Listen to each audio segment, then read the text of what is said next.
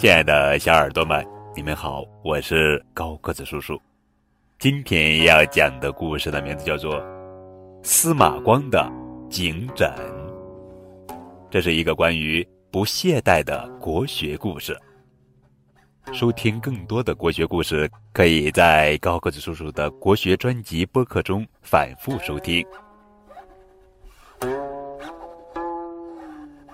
司马光的颈枕。北宋时期，著名政治家司马光，从小呀有个读书的习惯，那就是比别人多读几遍，读时比别人多思考一些。司马光白天读书非常用功，所以一到晚上再看书，眼睛就想睁，也睁不开了。只好倒头大睡，直到天亮才醒。这样几天下来，司马光感觉晚上时间全睡觉了，非常可惜。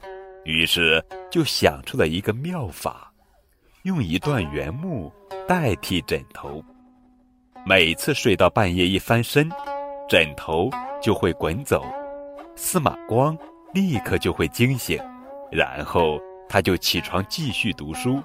时间长了，他和原木枕头有了感情，亲切的把这种枕头叫颈枕。好了，小耳朵们，这就是今天的国学故事——司马光的颈枕。